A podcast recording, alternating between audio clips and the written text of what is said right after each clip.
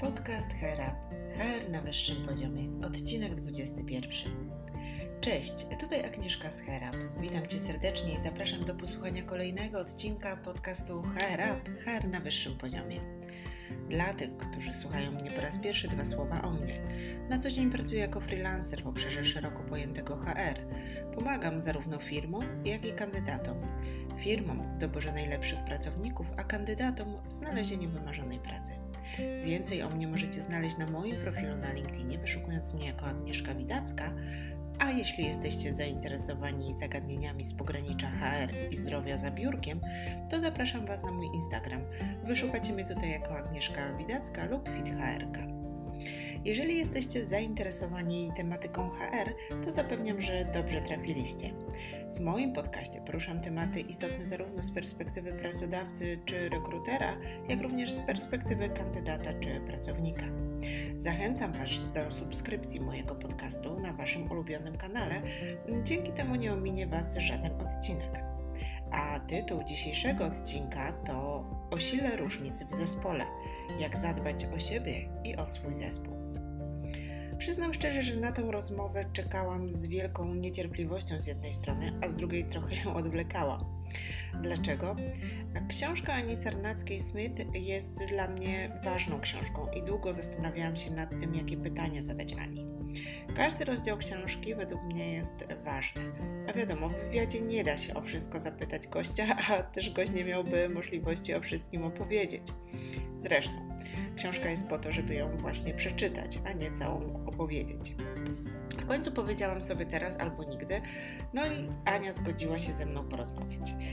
Tym, którzy jeszcze nie mieli okazji poznać Ani ani jej działalności, chciałabym pokrótce o niej opowiedzieć. Mm, Ania przez wiele lat pracowała w firmie PR-owej jako menadżer. W pewnym momencie swojego życia postawiła wszystko, swoją karierę, swoje życie osobiste, postawiła na jedną kartę i założyła firmę. Firmę, która działa w Polsce, natomiast ona praktycznie w tym samym czasie przeprowadziła się do Stanów Zjednoczonych. Ania mówi o sobie, że jest konsultantem HR z wieloletnim doświadczeniem menedżerskim. Wspiera szefów w doborze pracowników i takim ułożeniu pracy, aby każdy miał możliwość wykorzystania swoich mocnych stron. Również wspiera w kształtowaniu postawy liderskiej. Ania wprowadziła do Polski badanie kompetencji DISC D3 i 360 Indicator. E, Ania jest autorką dwóch książek, Everest Lidera oraz Siła różnic w zespole. Ponadto pisze bloga, e, jej, e, jego adres to www.disc.com.pl i prowadzi swój zespół Effectiveness. Prowadzi go zdalnie, bo jak wspomniałam wcześniej, na co dzień mieszka w Stanach Zjednoczonych. Dzisiaj z Anią porozmawiam o jej ostatniej książce, czyli Siła różnic w zespole, jak również o badaniu kompetencji ludzkich. Serdecznie zapraszam.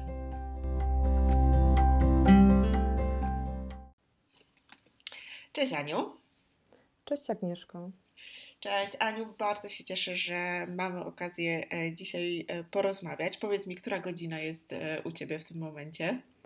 U mnie jest ranek ósma, aczkolwiek no, dla mnie to już trochę jest jak połowa dnia, bo ja rzeczywiście zaczynam wcześniej. Tak, no to, to rzeczywiście połowa dnia, bo tutaj w Polsce mamy 14, po 14 już jest. E, Aniu, e, przed chwilą przedstawiłam Cię e, tak krótko, ale chciałam się zapytać Ciebie, czy jest jeszcze coś, co chciałabyś dodać do tego, co, co ja powiedziałam, może czym zajmujesz się po pracy, co lubisz właśnie po pracy robić? Już tak w skrócie, dopełniając to, o czym Ty mówiłaś, ja dzisiaj się mocno czuję jako mm, taki słuchacz. E, słuchacz mhm. E, szefów i słuchacz zespołów. I moim zadaniem zawodowym, moim celem zawodowym jest to, żeby dzisiaj pomagać szefom rozumieć pracowników, a pracownikom pomóc zrozumieć szefów. A to wszystko ma służyć temu, żeby razem realizowali bardzo konkretne, mierzalne E, cele w biznesie, no bo w biznesie e, działam. E, a mhm. cóż, prywatnie, prywatnie od roku jestem przede wszystkim mamą małego Michała. Mhm. I na tym się koncentruję.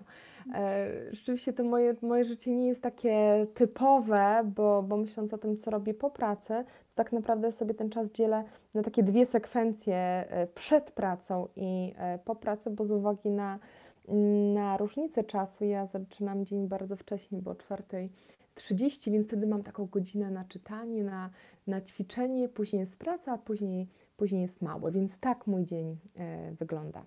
Mhm. To widzę, że e, dosyć wyzwaniowo, e, ale z tego co mówisz, to całkiem e, fajnie sobie to zorganizowałaś. Wiesz, nie ukrywam, że Ty też byłaś jedną z tych osób, które mnie mocno do tego zmotywowały, bo pamiętam w naszej takiej prywatnej rozmowie e, Twoje pytanie, e, jak dużo czytam. A to jest coś, co mnie zawsze pasjonowało. I to był taki czas, kiedy ja porzuciłam czytanie, bo byłam zmęczona, bo nie miałam czasu, bo dziecko. E, a tak sobie pomyślałam, i to jest też jakby w kontekście naszej dzisiejszej rozmowy, że jeśli rzeczywiście coś mnie pasjonuje, to myślę, że sobie nie, po, nie możemy pozwolić na to, żeby okoliczności w tym przeszkadzały. E, więc ja szukałam pomysłu na to, e, co zrobić, żebym ja mogła wrócić do czytania i do ćwiczenia. Stąd pomysł na to, mhm. że no dobrze, będę godzinę wcześniej wstawać. I dzięki temu ja mam więcej energii, żeby, e, żeby przepracować dzień no i później też być z dzieckiem.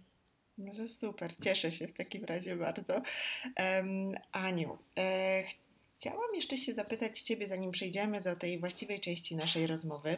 E, chciałam się Ciebie zapytać e, o mm, to, czy mogłabyś polecić jakiś ciekawy, no o event nie zapytam, bo po pierwsze jesteś w Stanach, a po drugie, e, no w tym momencie na eventy nie chodzimy ze względu na pandemię, ale może jakiś ciekawy webinar poleciłabyś naszym słuchaczom, na którym byłaś ostatnio, albo mm, jakąś serię webinarów, które rekomendujesz? To z przyjemnością, bo mm, oczywiście to są angielskie e, i podcasty, i webinary. Mhm. Ja bardzo słucham i oglądam. E, uczestniczę w tym, co e, tworzy Michael Hyatt, e, mhm. co tworzy Amy Porterfield, która zajmuje się mhm. też biznesem e, online, czy Mary Forleo. To są mhm. takie trzy osoby, które rzeczywiście też mnie e, budują, budowały w tym, jak pracować online, no bo ja od kilku lat pracuję e, tylko zdalnie, więc też ta mhm. rzeczywistość nie jest dla mnie e, obca, ale oni mi też w tych w czasach, w których obecnie jesteśmy, pomagają krok po kroku przejść i de facto pokazują, E, różne możliwości, ale co dla mnie najważniejsze, pokazują e, pewną e, postawę, pewien kierunek myślenia o tym, gdzie chcemy dojść i jak to zrobić. Okej. Okay. Czy mogę Cię prosić, żebyś przysłała mi, nie wiem, linki mm, właśnie do, do tego, gdzie można znaleźć jakieś ciekawe mm, czy webinary, czy jakieś artykuły ich? To zamieszczę to również w opisie. No to super, świetnie. No dobrze, Aniu, E, jesteś autorką dwóch książek. E, wprowadziłaś do Polski badanie kompetencji DISK. E, mieszkasz w Stanach, prowadzisz firmę Effectiveness i no, zarządzasz swoim zespołem, który jest w Polsce. Ty na co dzień mieszkasz w Stanach. Zdecydowanie tego jest dużo. Wcześniej, mm, tak jak pamiętam, przez wiele lat pracowałaś jako menadżer w firmie PR-owej. No i pytanie, jak to się stało, że postanowiłaś zostawić etat i zmienić swoją ścieżkę kariery. I czy to w ogóle była zmiana ścieżki kariery, czy kontynuacja? Jak to, jak to wygląda? Wracając trochę do, do, mhm. początków, ja rzeczywiście przez 12 lat pracowałam w branży PR i tam zarządzałam zespołem i e, razem z zespołem sytuacjami kryzysowymi u e, klientów, komunikacją wewnętrzną ale później czułam, że czegoś mi brakuje, że ja potrzebuję dalej się rozwijać i robić coś e, ważnego, coś, co będzie miało sens, to, co e, jakkolwiek to górnolotnie nie zabrzmi, ale będzie rzeczywiście e, ważną, ważnym elementem w życiu osób, z którymi pracuję i będzie zmieniało świat. Ja mhm. naprawdę mam takie przekonanie.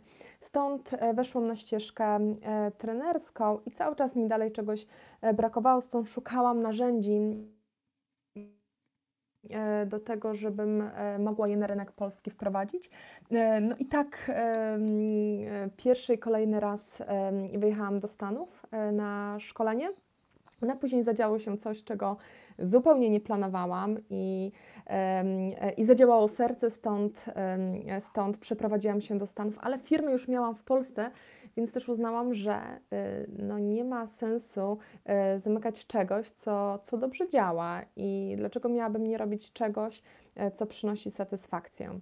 Stąd utrzymałam to, że firma jest w Polsce, ja mieszkam mhm. w Stanach i jak czasami dostaję takie pytania, czy nie łatwiej byłoby mi pracować w Stanach, dlaczego ja rzeczywiście wstaję w środku nocy i pracuję w innych strefach czasowych, tylko może to by było łatwiejsze, ale pewnie to nie byłoby spójne z tym, co ja chcę dać i co ja chcę dać e, z siebie i czym się chcę dzielić, bo to, czego ja się nauczyłam w Stanach, bardzo mi też mojej ścieżce menedżerskiej pomogło i uważam, że jako Polka e, z całym sercem chcę się tym zwyczajnie dzielić też z klientami w Polsce i w Europie. Mhm. I wiem, że te ścieżki nie zmienię, nie mam takich planów, bo widzę e, tego sens. I to mi pozwala też, to, że nie jestem w środku, myślę o Europie, pozwala mi z boku patrzeć na wyzwania, z którymi się mierzymy. I pozwala mi e, jakby z innego punktu widzenia dostarczać e, rozwiązania, może mniej też jakby w emocjach, w których jesteśmy, pozwala mi po prostu zmienić tę perspektywę. Mhm. Tak sobie właśnie teraz pomyślałam, że e, to, to, nie temat na, na ten odcinek, ale bardzo chętnie kiedyś bym z Tobą porozmawiała właśnie o tym, jak e, tak naprawdę zdalnie zarządzać zespołem, bo to też musi być bardzo ciekawe e, doświadczenie, bo też musiałaś się pewnie wszystkiego tak trochę mówiąc kolokwialnie uczyć, bo wcześniej z tego co wiem prowadziłaś zespół stacjonarnie, prawda? E, tak, i to jest znowu kwestia naszego podejścia. Się z przyjemnością podzielę swoimi e, mhm. praktykami, bo tego uczyłam się od zera e, mhm. i tego potrzebujemy się nauczyć, mhm. ale najważniejsze jest podejście, bo to się wzięło mhm. z tego, że kiedyś z taką trochę mm, goryczą powiedziałam, mm, mojemu mężowi, że no, ja przyjechałam, wyjechałam do Stanów i co ja teraz będę robić? E, tak, mhm. Tak lubiłam być na sali szkoleniowej, pracować z ludźmi, z grupami szkoleniowymi i on mi powiedział trochę, no jak, jak Amerykanin, tak pozytywnie, no ale co będziesz robiła? To samo, tylko że zdalnie. Mhm. No ja uznałam, no tak, w sumie I zaczęłaś. Zaczęłam to robić. E, mhm. I tego można się nauczyć. Pytanie, i to jest coś, o czym też piszę w Sile Różnic Zespole, jeśli ja podejmuję decyzję, że chcę coś zmienić, to będzie mi łatwiej znaleźć zasoby do tego, żeby to wprowadzić w życie. Ale ja potrzebuję tej decyzji. Mhm. Okej. Okay. No, e, Aniu, e, teraz tak trochę chciałam zmienić temat, bo chciałam się Ciebie zapytać z kolei o disk. Kilka lat temu i mnie zainteresowałaś właśnie tą metodą. E, to jest badanie kompetencji. Ja sobie to badanie zrobiłam i nie ukrywam, że byłam zaskoczona wynikami, bo były one trafne. I chciałam się Ciebie zapytać, czy, czy właśnie mogłabyś opowiedzieć naszym słuchaczom e, właśnie o badaniu e, kompetencji DISK? Co to w ogóle jest? E, badanie kompetencji, ja dzisiaj dokładnie pracuję na DISK D3.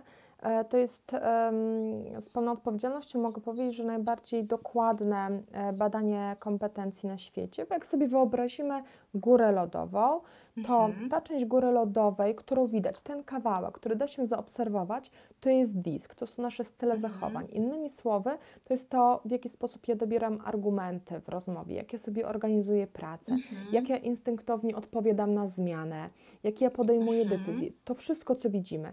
Ale jeśli skupimy się tylko na disku, e, czyli na tej części góry lodowej, no to możemy pominąć jej największy element, czyli to, co jest ukryte poniżej powierzchni e, wody. I tam, tam, tam jest właśnie ukryty jej największy potencjał. I całe badanie DISC D3 właśnie przede wszystkim dotyka tego, co jest ukryte poniżej powierzchni wody. Co nawet w takim codziennym kontakcie, czego nie jesteśmy w stanie o drugiej osobie wiedzieć, bo ona sama nie zawsze to o sobie wie, a tam się kryją e, moje talenty, to znaczy w jakiej roli e, ja najlepiej się sprawdzam, e, co jest moją pasją, czy jestem bardziej strategiem czy analitykiem. Tam się kryją moje wartości, które stoją za moimi decyzjami, czym ja się kieruję podejmując decyzje I to, co najważniejsze i co, czego doświadczamy szczególnie w sytuacji kryzysowej, najgłębsza warstwa tego dotyczy tego, co jest moim e, celem, moim osobistym celem, co mnie pobudza do działania. Innymi słowy, co jest moją wewnętrzną motywacją, która mnie e, pcha do tego, żeby rano wstać z łóżka i z pełnym zaangażowaniem iść do pracy. Jeśli w środowisku pracy ja mam te moje wewnętrzne właśnie motywacje zabezpieczone, czyli to, co mnie pasjonuje, to, co mnie kręci, co mnie pobudza do mhm. działania, no to wówczas ja nawet przy niesprzyjających warunkach, w których dzisiaj jesteśmy, tych zewnętrznych, ja jestem w stanie e, dawać e, z siebie e, więcej. I to ten najgłębszy element decyduje o poziomie zaangażowania. I to jest dla mnie pasjonujące w tym badaniu, że my mówimy nie tylko o, wiesz, zasobach, o moich kompetencjach, wiesz, twardych, tych, tych kompetencjach, które jestem w stanie zauważyć i zmierzyć, natomiast mhm. doceniamy bardzo to, jakim jesteś człowiekiem i co w Twoim sercu siedzi, czego Ty potrzebujesz, żeby Ci było dobrze. Bo mm, sytuacja kryzysowa, w której dzisiaj jesteśmy, ja pracując z zespołem, bardzo odkrywam to, że potrzebujemy tego, żeby wreszcie pobyć ze sobą jak człowiek z człowiekiem, zobaczyć, czego potrzebujemy, żebyśmy razem mogli odpowiedzieć na e, okoliczności, które się wydarzyły i jakby konstruktywnie znaleźć strategię działania, odpowiedź na E, na e, cały kryzys, którego jesteśmy świadkiem. Czyli podsumowując, dla mnie to badanie jest spotkaniem człowieka z człowiekiem. Mhm. Często nazwanie tego, czego ja sama o sobie nie wiedziałam i nie wiem, a dzięki temu jestem w stanie siebie umiejscowić, zmapować w całym zespole, wiedzieć, jaką ja wartość wnoszę do zespołu, E, w którym obszarze ja jestem liderem, e, tak, co takiego mam, czym się mogę z innymi e, dzielić, dzięki czemu ten zespół szybciej zrealizuje zakładane cele. Mhm. E, właśnie odpowiedziałaś trochę na moje kolejne pytanie, e, ale tak sobie myślę, że może jeszcze dopytam, no bo wiemy, jakie mamy kompetencje. Ja wiem, na przykład, jeżeli jestem menadżerem, wiem, jakie ja mam kompetencje, jakim jestem rodzajem co, co mnie cechuje. Mm, wiem e, na przykład, bo jeżeli mój pracownik zrobi sobie taki test, co jego cechuje, jak to właśnie tak można wykorzystać w pracy? Jakbyś mogła na takim przykładzie jakimś nam e, pokazać? E, opowiem o tym na przykładzie nawet mojego zespołu, bo, bo na to od swoich dziewczyn mam zgodę. My jesteśmy E, bardzo podobne co do tego, jakie mamy wartości życiowe, w którym kierunku chcemy iść, a my też jesteśmy bardzo różne. I e, w sytuacji kryzysowej, która się wydarzyła, zupełnie inaczej odpowiedziałyśmy na kryzys. I teraz idąc do początku. E, kryzys wybuchł. Ja jestem mhm. osobą bardzo taką dominującą, nastawioną na cel, myślę przez pryzmat czynników e, bardzo mierzalnych, efektów, działam szybko, e, jestem strategiem, e, to jest mój zasób, ja szybko podejmuję decyzje i tak dalej, i tak dalej. Jestem bardzo proaktywna i kiedy kryzys wybuchł, ja wróciłam do zespołu i powiedziałam do dziewczyn, że oczekuję w tym kryzysie bardzo proaktywnej postawy. E, oczekuję zaangażowania, wychodzenia e, z inicjatywą, bo wierzę, że razem przejdziemy przez ten kryzys. Tak? Pokazałam też cele, jakie widzę, że chcemy zrealizować. I ja na co dzień bardzo dużo z siebie daję i oczekiwałam, że e, no, przynajmniej dostanę odpowiedź w stylu tak, Ania się w pełni zaangażujemy i będziemy teraz proaktywne. Mówię, bo mamy żeński zespół. Natomiast to, co dostałam w odpowiedzi, to była cisza. Ja sobie przez chwilę pomyślałam, no pięknie, ja przez te lata się napracowałam na to, żeby dawać siebie jak najwięcej, zadbać o pracowników i tak jak powiedziałam, bardzo poważnie podchodzę do tej roli, a w najtrudniejszej dla mnie sytuacji, w której jesteśmy, dostaję milczenie. I ja, wiedząc e, jakby jaki jest mój styl menedżerski, ja poczułam się wykorzystana przez chwilę. No bo osoby dominujące, ich największym lękiem jest bycie wykorzystanym. ja dzięki temu, że ja wiem, jaka ja jestem, ja byłam w stanie się zatrzymać i sprawdzić, Ania, czy przypadkiem teraz Twoje lęki nie przejmują nad Tobą kontroli. I rzeczywiście tak było. I e, kiedy dziewczyny milczały, to ja zapytałam je, słuchajcie, co się takiego dzieje? Kiedy ja się bardzo otworzyłam, powiedziałam, czego potrzebuję, co się takiego wydarzyło, że wy milczałyście. I one mi powiedziały, Ania, bo znasz nas, my jesteśmy inne niż ty, my ci pomożemy, ale my potrzebujemy kierunku działania. E, nie wiem, czy będziemy w stanie odpowiedzieć na Twoje oczekiwania, czy będziemy w stanie tak szybko dostarczyć rozwiązanie, jak Ty to robisz. I ja bardzo, zobaczcie nawet to, że ja pracuję przecież na badaniu kompetencji, ale jak łatwo było mi wejść w pułapkę oczekiwania, że ludzie będą bardzo podobni do mnie. I mhm. badanie kompetencji pomaga w tym, żeby zatrzymać się i zobaczyć, gdzie ja jestem, jaki ja będę miała naturalny styl zachowania, a jak inaczej mogą się inni zachować. Nie gorzej czy lepiej, ale inaczej. Ja sobie zatrzymałam się właśnie w tym momencie po ich komentarzu mówię, no racja, dobra, lęki swoje zostawiam. Ja już przecież mam świadomość tego, kim ja jestem, ale wiem, że moje dziewczyny bardziej na poziomie takich talentów są realizatorami i one świetnie zrealizują pewien proces, ale do tego, żeby wejść na poziom rozwiązań, bardziej potrzebują mojego codziennego wsparcia, wyznaczania pewnych kierunków działania, coś, czego ja nie potrzebuję, ale one tego potrzebują. E, potrzebują też innej komunikacji niż ja. Jedne potrzebują bardziej mówienia przez czynniki e, takie mierzalne, cele, które mamy na przykład danego dnia zrealizować czy w ciągu tygodnia, ale inne osoby bardziej potrzebują mówienia o wizji tego, gdzie chcemy być. Więc już kończąc i podsumowując, badanie kompetencji, tak jak powiedziałam, ono pomaga w zespole w tym, żeby zobaczyć, gdzie ja jestem, jakie zasoby mam i czego poszczególne osoby potrzebują, w tym ja, do tego, żebyśmy mogły iść wspólnie do przodu, a nie w środku ze sobą walczyć i między sobą. Czyli okay. mamy wykorzystać to, co w nas jest najlepsze. Czyli można powiedzieć, że tak naprawdę to usprawnia e, sposób e, komunikacji, ponieważ jeżeli ty wiesz, że jedna osoba jest e, osobą, która jest tak mega skoncentrowana na działaniu w momencie, kiedy otrzyma plan, mm, to będzie działała. Druga osoba potrzebuje na przykład, nie wiem, więcej atencji, żeby jej coś wytłumaczyć, czasami trochę pogłaskać i tak dalej, to to spowoduje, że jeżeli ty właśnie w ten sposób będziesz z tymi osobami rozmawiała, to będziesz miała e, lepszy efekt e, tak naprawdę mm, przekazania tego samego komunikatu, tylko w dwóch różnych e, jakby sposobach. Czy dobrze zrozumiałam? Dokładnie tak.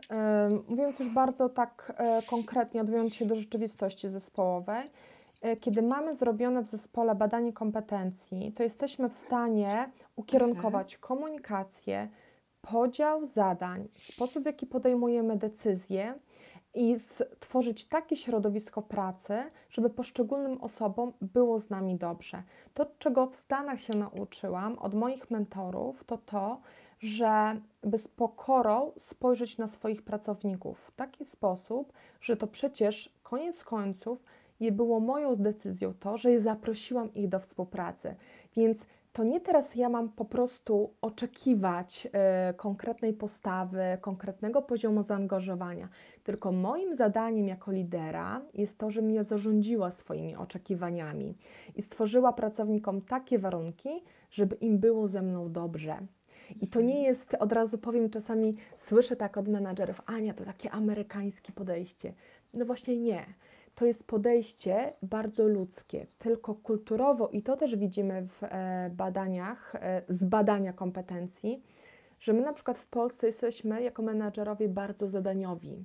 Nam jest naturalnie łatwiej e, mówić o zadaniach. Nam kulturowo jest trudniej spotkać się z człowiekiem, dlatego czasami właśnie współpraca jest dla nas wyzwaniem. Współpraca, gdzie mówimy o tych miękkich aspektach aspektach bycia ze sobą. Ale to jest równie potrzebne jak praca na zadaniach do tego, żeby organizacja szła e, do przodu.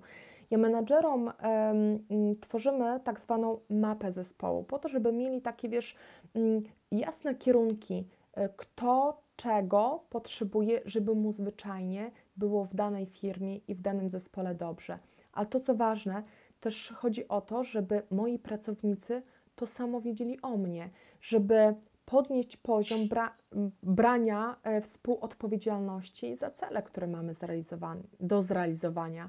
Bo ja mocno wierzę w to, że w zespole jesteśmy wszyscy równi, tylko pełnimy po prostu inne funkcje i mamy inne odpowiedzialności.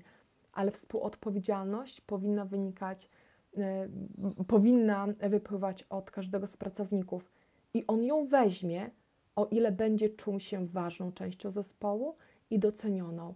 A to tak naprawdę wiem, wiem, jeśli mam informacje o danym pracowniku. Mhm. I gwoli tylko do powiedzenia, to nie jest tak, że narzędzie, wiesz, Agnieszka nam wszystkie problemy świata rozwiąże. Mhm.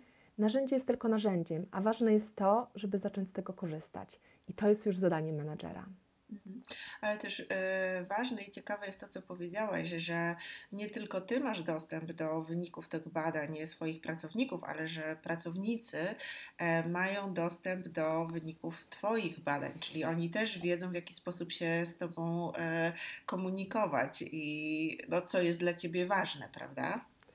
Tak, jak moi pracownicy wiedzą o tym, że na mnie jak płachta byka działa mówienie o problemach ja będę z nimi przepracowywać problemy, ale jeśli do mnie przyjdą i wiedzą to dobrze, zaczną od rozwiązania, pokażą jaki mają plan, pokażą jak myślą przez pryzmat rozwiązań.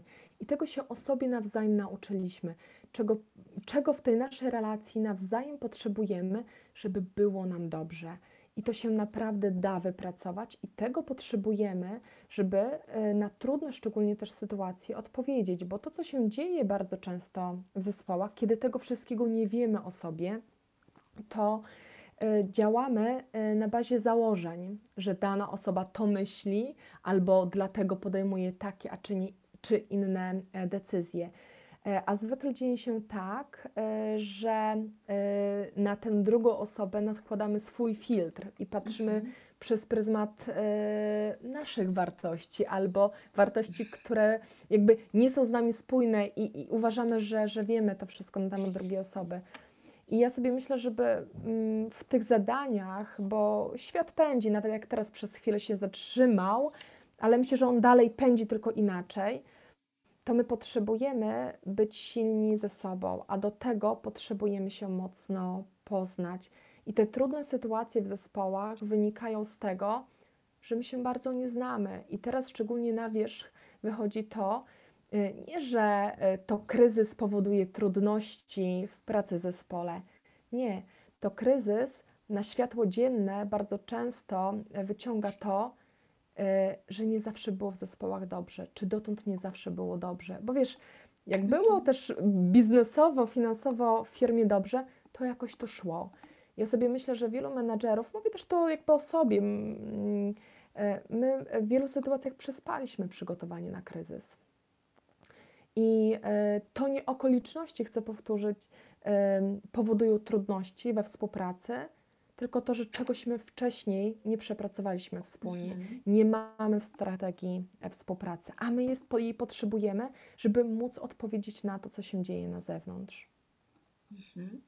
E, ja powiem, Aniu, że e, bardzo celowo zaczęłam tą naszą rozmowę e, pytaniami e, właśnie o e, badanie kompetencji DISK, ponieważ w swoich obu książkach często nawiązujesz właśnie do tego badania.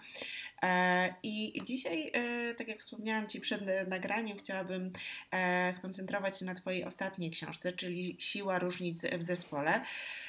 No i takie pierwsze pytanie związane z tą książką to to, dlaczego w ogóle zdecydowałaś się tą książkę napisać?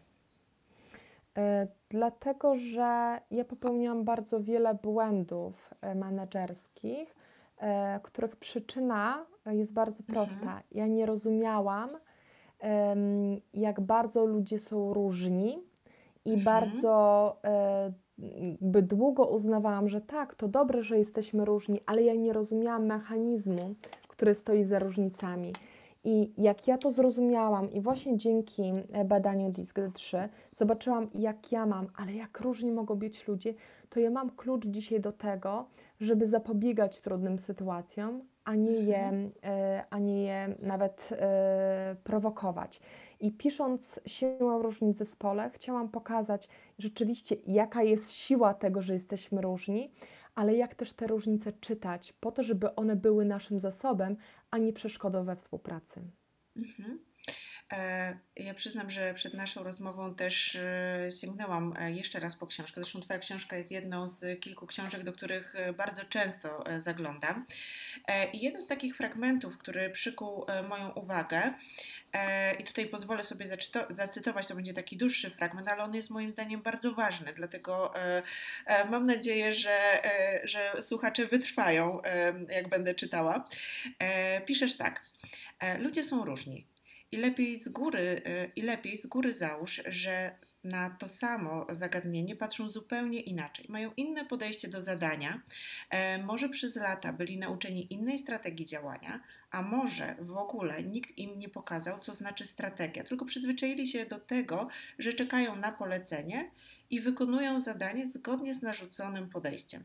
Nie wiesz tego. Stąd zamiast oczekiwać e, Stąd zamiast oczekiwać, konstruktywną postawą będzie sprawdzenie, jak pracownicy rozumieją Twoje um, oczekiwania.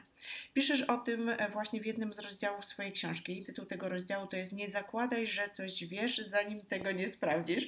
I tak się wydaje z jednej strony, że to jest takie oczywiste, ale mm, tak naprawdę takie oczywiście nie jest. Sama przyznaję, że miałam taki okres, e, kiedy e, no, był to po prostu dla mnie e, problem.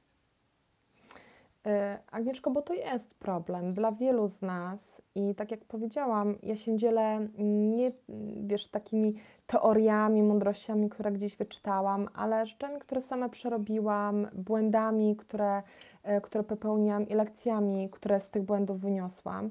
Jeśli chodzi o tę kwestię, którą e, przywołałaś, mm, to mm, wiesz, kiedy mówimy o różnicach w zespole, to jest to dzisiaj takie modne, że pracujemy na różnicach, doceniamy różnice. Tylko, że w praktyce przychodzi coś do czego, y, y, co do czego, to my oczekujemy, że ludzie będą moją kopią. Mhm. I sama tego doświadczyłam, zatrudniając powiedzmy kolejną osobę do zespołu, i pamiętam, jak ja się frustrowałam, jak denerwowało mnie, mówiąc bardzo wprost, to, że działa inaczej, że tyle razy coś tłumaczę, że przecież to powinno być jasne, i tak dalej, i tak dalej. I zatrzymałam się na tym, że to mnie frustruje dlatego, że ja bym wręcz oczekiwała, że ta osoba będzie moją kopią, czyli będzie działała na sposób taki, jak ja będę działała, w tempie, w którym ja działam, e, w myśleniu, w sposobie takiego strategicznego myślenia, które ja mam, które ja uważam za proste, mhm. ale dla drugiej strony to nie musi być proste. I to wymaga ogromnej pokory, ale właśnie uznania, że naprawdę ludzie mogą mieć inaczej. I e, uznanie tego i zrozumienie, że mogą mieć inaczej, mi w tym bardzo pomogło to, że właśnie ja bardzo rozumiem, jak ja mam. Wtedy ja mam, wiesz, taki fundament, bazę do tego, żeby zrozumieć, ok, jeśli ja tak mam, ale wiem, jakie są jeszcze inne opcje tak? Mhm. Czyli jak ktoś może mieć inaczej. Bo jak ja nie mam tego fundamentu, to mi, nie mam taki, wiesz, e, takiego punktu odniesienia. A jak ja dobrze rozumiem, jak ja mam i gdzie na mapie tej ja jestem i mhm. jakie są jeszcze inne kierunki działania, mi jest łatwiej się zatrzymać i powiedzieć, aha, okej, okay. czyli ona może działać w zupełnie innym kierunku e, mhm. realizacji e, celów.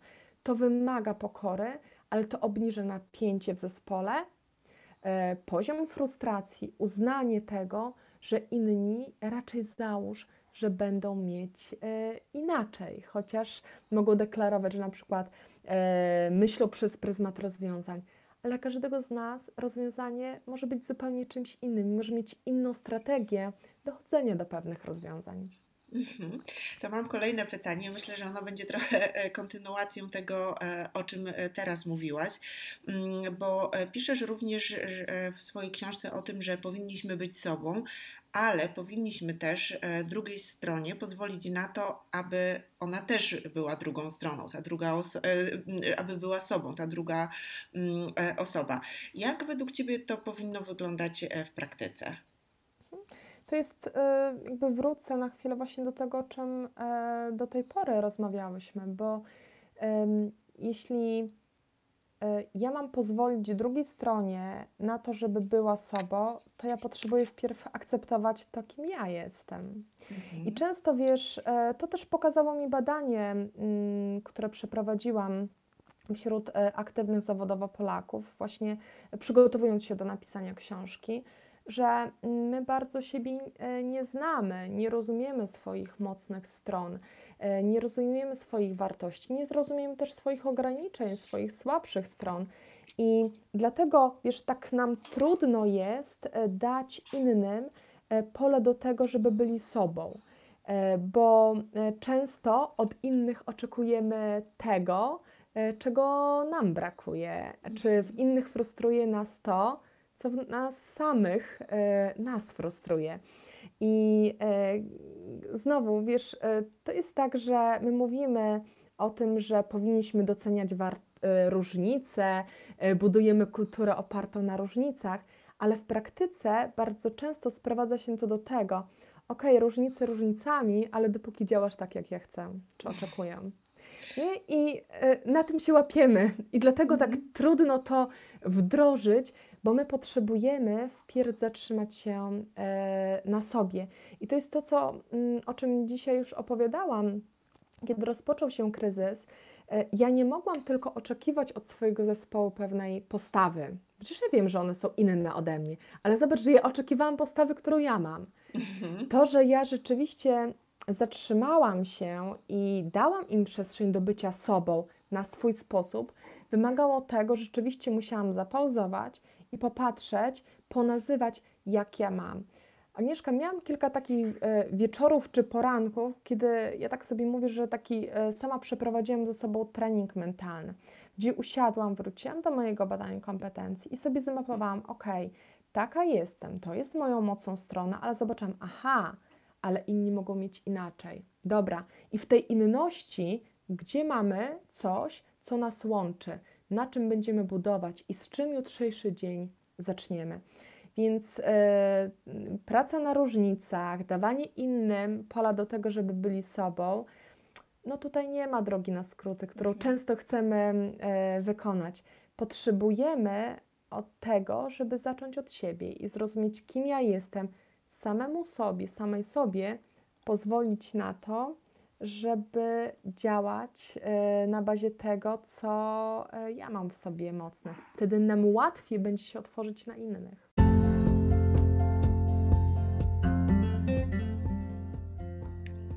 Jak się domyślacie, to nie koniec mojej rozmowy z Anią. Już za tydzień dowiecie się, co Ania odpowiedziała na moje pytania dotyczące chociażby milenialsów. Rozmawiałyśmy z Anią również o badaniu, które Ania przeprowadziła, a było to badanie dotyczące pozycji kobiet w firmach. Rozmawiałyśmy o kobietach wracających do pracy po dłuższej nieobecności oraz o bardzo moim zdaniem ciekawym temacie, jakim jest podejmowanie decyzji.